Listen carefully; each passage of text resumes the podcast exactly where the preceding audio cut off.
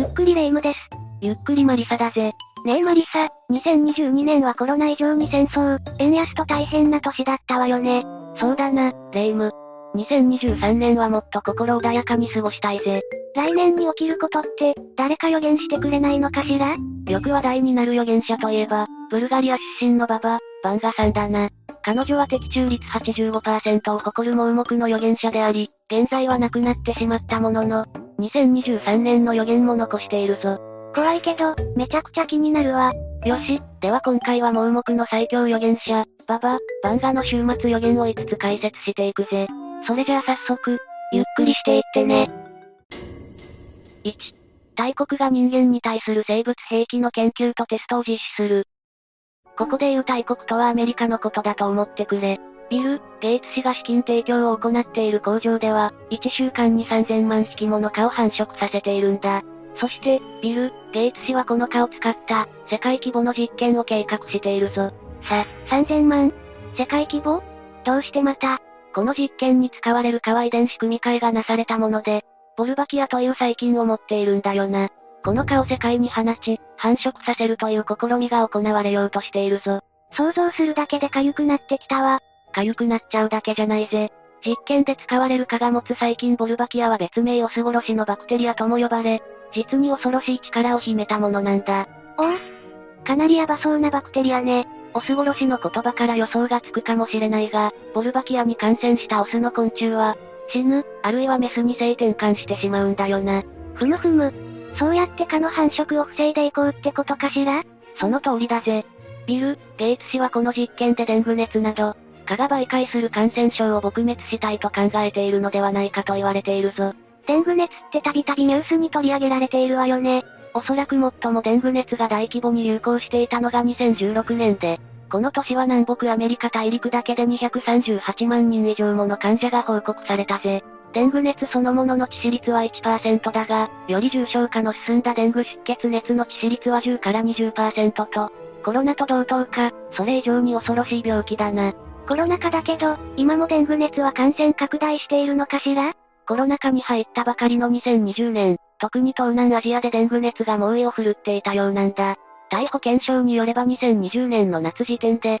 当時のコロナの10倍以上ものペースで、感染が広がっていたとのことだぜ。蚊は人間みたいにはソーシャルディスタンスを取れないどころか、容赦なく刺してくるから対策が難しいところよね。ああ。特に近年は気温上昇でデング熱の北限が上がっていることで感染者が増加傾向にあるぞ。デング熱のみならず、マラリアのように蚊が媒介している感染症は多くあるよな。人類を最も多く殺している動物は蚊とまで言われるくらいだから、蚊って実に厄介なんだぜ。それを考えると、ビル・ゲイツさんは人類に貢献してくれているんじゃないかしら？ビル・ゲイツ氏が実験に使った蚊の持つ細菌ボルバキアが人間に作用しなければ、もっと喜べるんだがな。もしボルバキアが人間に作用するとしたら、蚊に刺された男性がバタバタ倒れたり、女性になってしまったり、と悪夢のような光景が待っているぜ。まさに蚊が生物兵器になっちゃうのね。そんなことになったら子孫を残せなくなって、たちまち人類は滅んじゃうわ。それだけでも恐ろしいんだが、もっと恐れるべきは、蚊に用いられた遺伝子組み換えの技術が悪用されるのではないかという点だ。この技術を悪用すれば、最悪人を殺すことだってできると言われているぞ。科学技術の発展のおかげで私たちは便利な生活を送れているけど、科学技術にはこういうリスクもあるのね。本当にビル・ゲイツ氏がデング熱の根絶を願ってこの実験を行っているのか、それとも何か良くないことを企んでいるのかが一番気になるポイントだよな。まったくだわ。ここまでの話を聞いていくと、ビル・ゲイツさんは人類にとってのヒーローなのか黒幕なのか、わからなくなっちゃうわよ。この実験がこれからどう進んでいくかはわからないが、とにかく最悪の事態にまで進まないことを祈るばかりだぜ。さて、次もババ、バンガさんの恐るべき予言に迫っていくぞ。ドキドキするわ。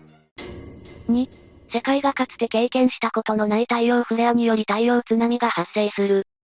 この予言は、太陽フレアという太陽表面の巨大な爆発現象が衝撃波となって、太陽津波が起こるかもしれないというものだ。太陽フレアの威力は火力発電所十数億年分ともされており、かなり起こる可能性の高い現象だぞ。でも、地球と太陽ってかなり離れているんでしょう？あまりこういう危機に対する実感が湧かないんだけど、確かに地球と太陽との距離は1億5000万キロメートルほどと、途方もないくらいに離れているから、イメージはしづらいだろうな。しかし太陽フレアによって宇宙空間に放出される電磁波や宇宙船、プラズマなどが地球の磁場を狂わせるといったように、悪い影響を与えると言われているんだ。なるほどね。具体的にはどんな影響があるのかしら？太陽津波によって起こるとされているのが、大規模な通信障害と停電だな。通信障害ね日本でも au とかソフトバンクとか、携帯会社ごとに起こったりしていた記憶があるわ。SNS が使えなくなったり動画も見れなくなったり、困っちゃうわよ。太陽フレア、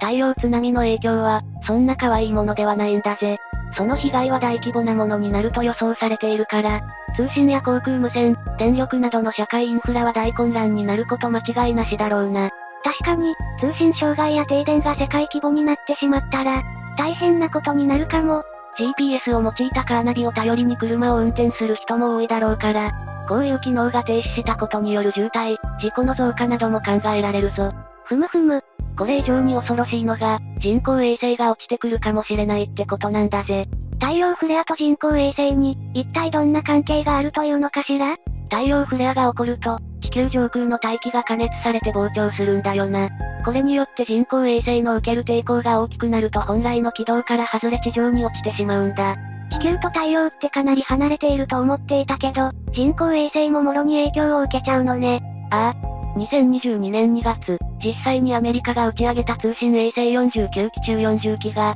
太陽フレアによる影響で大気圏に落下した事例もあったんだぜ。なかなかエグいわ。2023年は、これ以上の惨事になるかもってことでしょ？太陽津波が起こるのが2023年になるかはわからないんだが、日本政府によれば、2025年7月に太陽フレアによる強力な時期嵐が来ると警告されているぞ。ババ、バンガさんの予言と2年しかずれていないことを考えると、かなり精度の高い予言なのね。とは言っても、なかなかこういう危機が起こることへの実感が持てないわ。それじゃあ、ちょっとゾッとするような話をするぜ。2012年7月、太陽の裏側で150年ぶりとなる大規模な太陽フレアが起きたんだ。海外のメディアによれば、もしこれが地球の正面側で起きていたとしたら、現代の文明を18世紀に後退させたかもしれないそうだ。18世紀と言ったら、日本だとまだ江戸時代じゃないの。この時は運が良かったが、こういう大規模な太陽フレアは実際に起こり得るってことだな。うーん、どうしたら ?Twitter や YouTube が使えなくなったら、私生きていけないわ。太陽フレアを警戒すべきというのは事実だが、公的な機関から予測がされているということは、現時点から手を打てる時間が十分にあるってことだぜ。数年後に起こるであろう太陽フレアを、ぜひ全人類で協力して乗り越えていきたいところだな。確かに、前向きに考えないとやってられないわよね。さて、予言の解説を進めていくぞ。3. 原子力発電所が爆発する。これは原子力発電所の爆発によって大規模な放射能汚染が起き、多くの人がその被害を受けるかもしれないという予言だぜ。ババ、バンガさんはこれに加え、ヨーロッパ全土から大半の人が消える、中国上空に有害な雲が現れるとも語っていたぞ。こっちも恐ろしいわ。でも、なかなかにリアルな予言よね。実際にババ、バンガさんは1986年に起きたチェルノブイリ原発事故、そして2011年に起きた福島原発の事故を言い当てた実績があるからな。どちらも、心を痛めてしまう事故だったわ。そして今一番心配なのが、やっぱりロシアとウクライナの戦争よね。ああ。もしウクライナの原発が攻撃を受けたとしたら、ババ、バンガさんの予言通りに、ヨーロッパを含む地域で放射能汚染が起き、多くの人が被害を受けることが考えられるぜ。ババ、バンガさんの予言が現実になってしまったら、どれほど多くの人に影響が及ぶのかしら？現時点でヨーロッパ全体の人口は6億人ほどとなっているな。原発事故がこの周辺で起きたとしたら、多くの人の動きにより、他の国々にも何かしらの影響が起きるのは避けられないだろう。実際に戦争も予断を許さない状況だからこそ、一層リアルに感じられてしまう予言よね。ちなみに中国上空に有害な雲が現れるとはどういうことなのかしら？中国にある原発が事故を起こし、中国で放射能汚染が起きるかもしれないってことだな。実際、中国では原発を拡大する方向で考えられており、2035年には中国の総発電量に占める原発の割合が10%になるとされているぞ。世界全体では原発のあり方について見直されたり、稼働を制限していったりというのが現状だと思うけど、中国はそうじゃないのね。うむ。もう一つ中国の原発について心配なのが、いざ事故が起きてしまった時の対応についてだな。実際に事故が起きたのかしら ?2021 年6月、中国、広東省の大山原発で、原子炉の内部にある燃料棒が数本破損したと、中国政府によって報じられたんだ。ところが実際に破損していた燃料棒の本数は70本以上に上り、それも最初の不具合が2018年には生じていたことを、フランスのエンジニアが明らかにしたぜ。つまり、中国政府は大事な情報をずっと隠蔽していたってこと？そうなるな。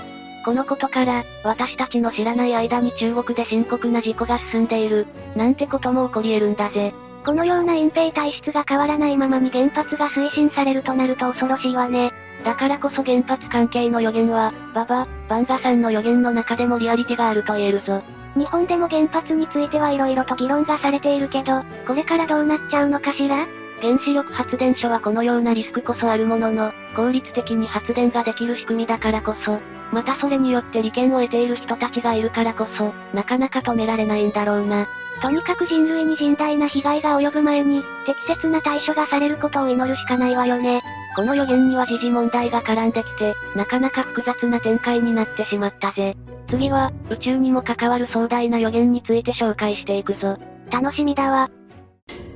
4. 惑星地球は5次元に入る、エイリアンが地球を攻撃する。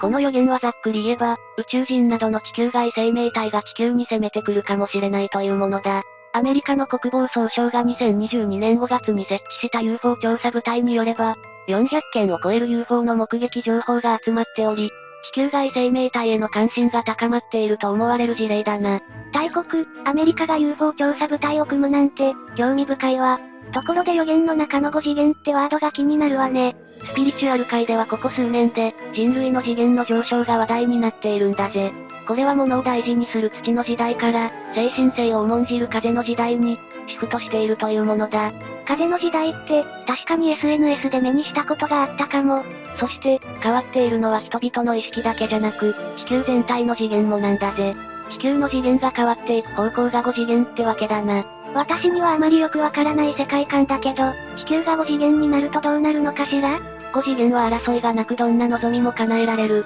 まさにユートピアのような世界になっているとされるぜ。まさに今の私たちが、喉から手が出るほどに求めている世界だわ。ところがここで問題になるのが、予言にも出ているエイリアンとの接触なんだよな。次元が上がったからといってあらゆる問題がなくなるなんてことはなく、むしろ異次元の苦しみが人類を待ち受けることになるかもしれないんだ。その一つがエイリアンとの接触ってことね。次元が上がれば今世界で起こっている問題は解決するだろうが、同時に今の私たちには想像できない問題も起こる可能性があるってことだな。でも、エイリアンと接触するってそんなにいけないことなのかしら？私だったらむしろワクワクしちゃうけどね。レイムは、2018年に亡くなったイギリスの天才物理学者、スティーブン・ホーキング博士を知っているか？詳しくは知らないけど、聞いたことがあるわ。博士は生前、人類が地球外生命体と接触することを最も恐れていたんだ。人類が違う星の文明と積極的にコミュニケーションを取ることで、厄介なトラブルを引き起こしかねないそうなんだぜ。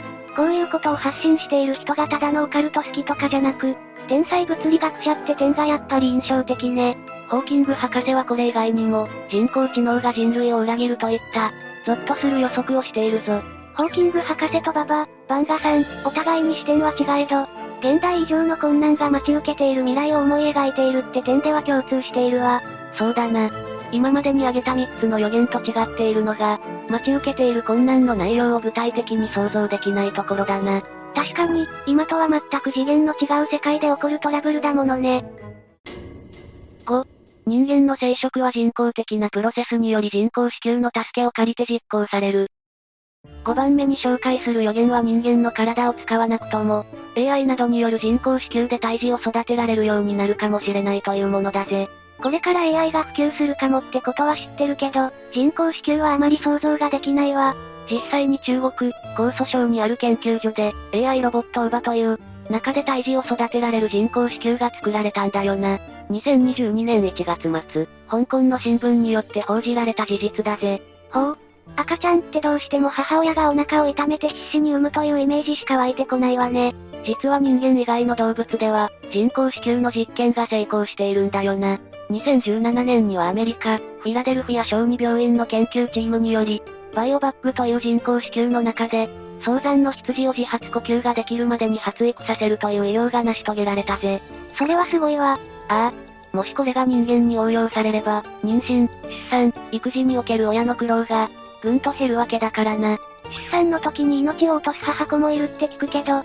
そういう悲しい事例もなくせるってことなのかしら？そういうことだろう。世界全体で見れば、妊娠や出産で命を落とす女性の数は、1日に830人ほどと言われているから、こういった方々を救えると思えば、人工子宮は画期的な発明になると思うぜ。ふむふむ。それなら人工子宮ってメリットだらけなのね。精子と卵子さえあれば子供ができてしまうことになるから、確かに体質や病気といった問題により、欲しくても子供を授かれない女性にとっては朗報かもしれないな。でも、これだけ簡単に子供が作れるようになっちゃうとそれはそれで不安な気が。鋭いな、レイム。子供を作るプロセスがこれだけ簡単になってしまうと、いらないとみなされた子は簡単に捨てられるようになる恐れがあるんだぜ。それは嫌だわ。人工子宮によって命の選別が進んだらと思うと、ゾッとするわね。話題が変わってしまうが、現時点だと出生前診断についてよく議論されているよな。これは妊娠中の母親の染色体を調べることで、生まれてくる赤ちゃんの発育の状態や、持っている疾患についてわかる検査のことだ。たまにニュースで耳にする気がするわ。日本では2013年から出生前診断が導入されるようになったんだが、この結果を受けて中絶をした人の数は200名ほどと言われているぞ。出生前診断によってわかる主な疾患の一つに、発達障害であるダウン症が存在するんだが、日本ではこの疾患が分かったことによる中絶率が高いそうなんだ。うーん、やっぱり子供の将来を思ってのことでもあるのかしら？とても難しい問題だぜ。霊夢のように考える人もいる一方で、先天性の病気の有無で命に優劣をつけているのではないかという意見もあるしな。現状でもこれだけ複雑な問題があるというのに、この状態で人工子宮が人間にも導入されたとしたら、もっと問題は複雑になっちゃうわよね。ああ。便利すぎる世の中になったからこそ、新たな問題が生じているということだぜ。人工子宮にもメリットはたくさんあるだろうから、そういうところをうまく利用していきたいわ。霊夢の言う通り、先に挙げたメリットにもあったように、子供が欲しいのにもかかわらず、体質などの問題で出産が叶わない方にとって、人工子宮はありがたい存在だと思うな。まさに私たちの倫理観が試される時代が到来しつつあるってことね。